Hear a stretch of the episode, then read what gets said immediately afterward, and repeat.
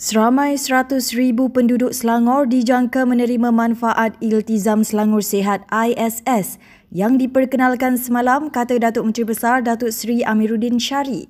Katanya, menerusi skim berkenaan, penerima bakal mendapat bantuan rawatan asas sehingga RM500, perlindungan insurans sehingga RM5,000 serta khairat kematian RM1,000.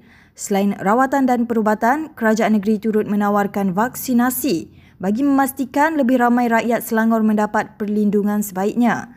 Ketika di program Jelajah Selangor Penyayang di Stadium Utama Kuala Selangor semalam, Amiruddin memaklumkan sekitar 67 juta ringgit diperuntukkan dalam kluster kesihatan Iltizam Selangor Penyayang ISP bagi memastikan kehidupan penduduk lebih membangun dan mampan.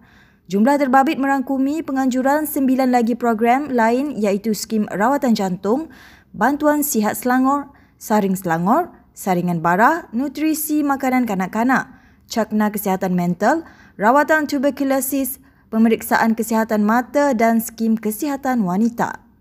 Macam skim peduli sihat sebab kita letakkan sebahagian dulu kerana ia berdasarkan klip dan kita juga sedang mempertimbangkan untuk melebarkannya menjadi satu uh, apa pelindungan atau insurans. Ada sebagainya pelindungan, kita sedang tengok skim pelindungan itu supaya tidaklah ekspensif sangat tetapi masih memberikan perlindungan. Macam kita lihat tadi, walaupun uh, skim usia-usia emas tidak lagi sebanyak 2,500 tapi melalui program peduli sihat, setiap kematian akan menerima 5,000 tambah 1,000.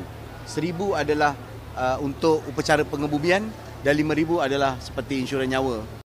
Keputusan berkaitan Stadium Shah Alam akan diumumkan pada 16 Julai ini bersempena hari pembukaan Stadium Terbabit, kata Datuk Menteri Besar Datuk Seri Amiruddin Syari. Jelasnya bukan sekadar soal bumbung. Stadium Terbabit memerlukan perancangan semula memandangkan pelbagai kerosakan dialami. Pada masa sama, Stadium Terbabit memerlukan perbelanjaan tinggi setiap tahun bagi kos penyelenggaraan hingga mencecah 5 juta ringgit. Kalau kita repair segera, kita hanya repair bumbung. Tapi yang lain akan kekal masalah.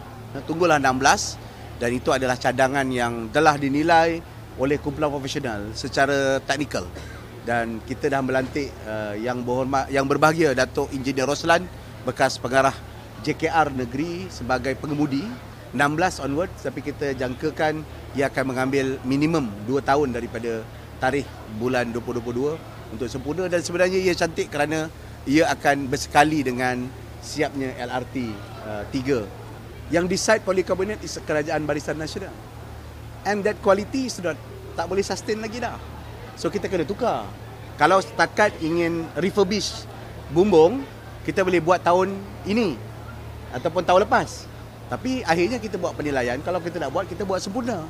Nanti bumbung elok nak pergi toilet banjir. Jadi tak boleh lah Selangor mengambil kefahaman dan nilai kemanusiaan yang terkandung dalam Al-Quran bagi pelaksanaan pelbagai program untuk rakyat dalam menjadikan Selangor sebagai sebuah negeri contoh.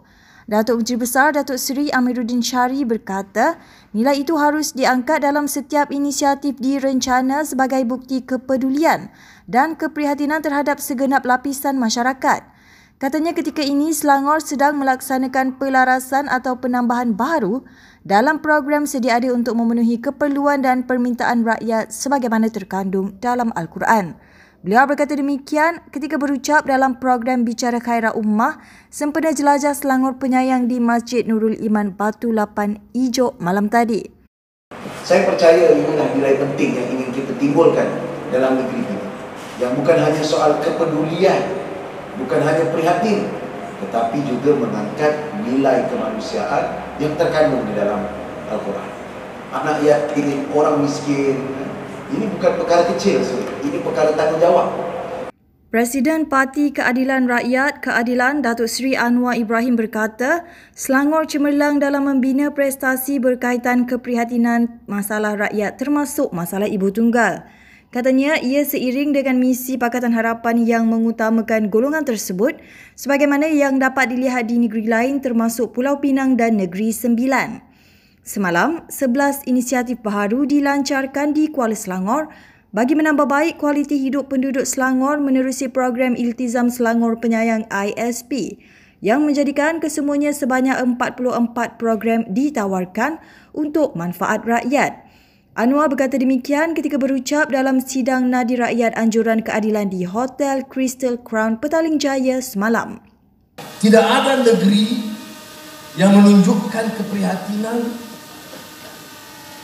terhadap permasalahan rakyat secara menyeluruh, termasuk ibu tunggal seperti yang dilakukan oleh Negeri Negeri Pakatan Harapan. Tetapi masih belum mencukupi kerana kita mengemukakan kerajaan-kerajaan ini sebagai alternatif.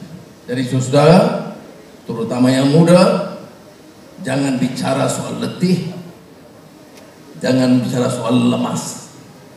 Bicara soal tanggung jawab membangkitkan kesedaran rakyat dan menyelamatkan negara kita.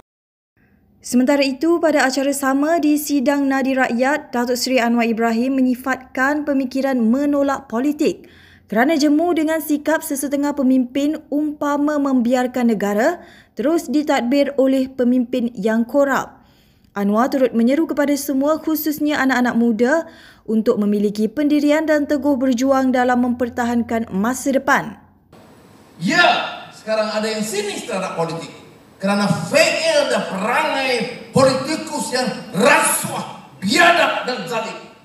Tapi minyak kalau sudah pilih untuk menolak politik, kita menghumbankan masa depan anak-anak kita kepada satu lembah yang hina ditentukan oleh orang-orang yang korup memimpin kita. Kita ada pilihan. Jangan izinkan rakyat dihumbankan. Ini nadinya.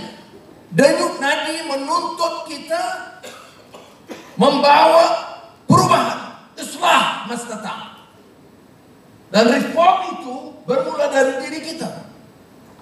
Kerajaan negeri menyalurkan insentif berjumlah 1.3 juta ringgit bagi projek pembangunan tanaman teknologi fertigasi dan hiliran pertanian IAT di daerah Kuala Selangor.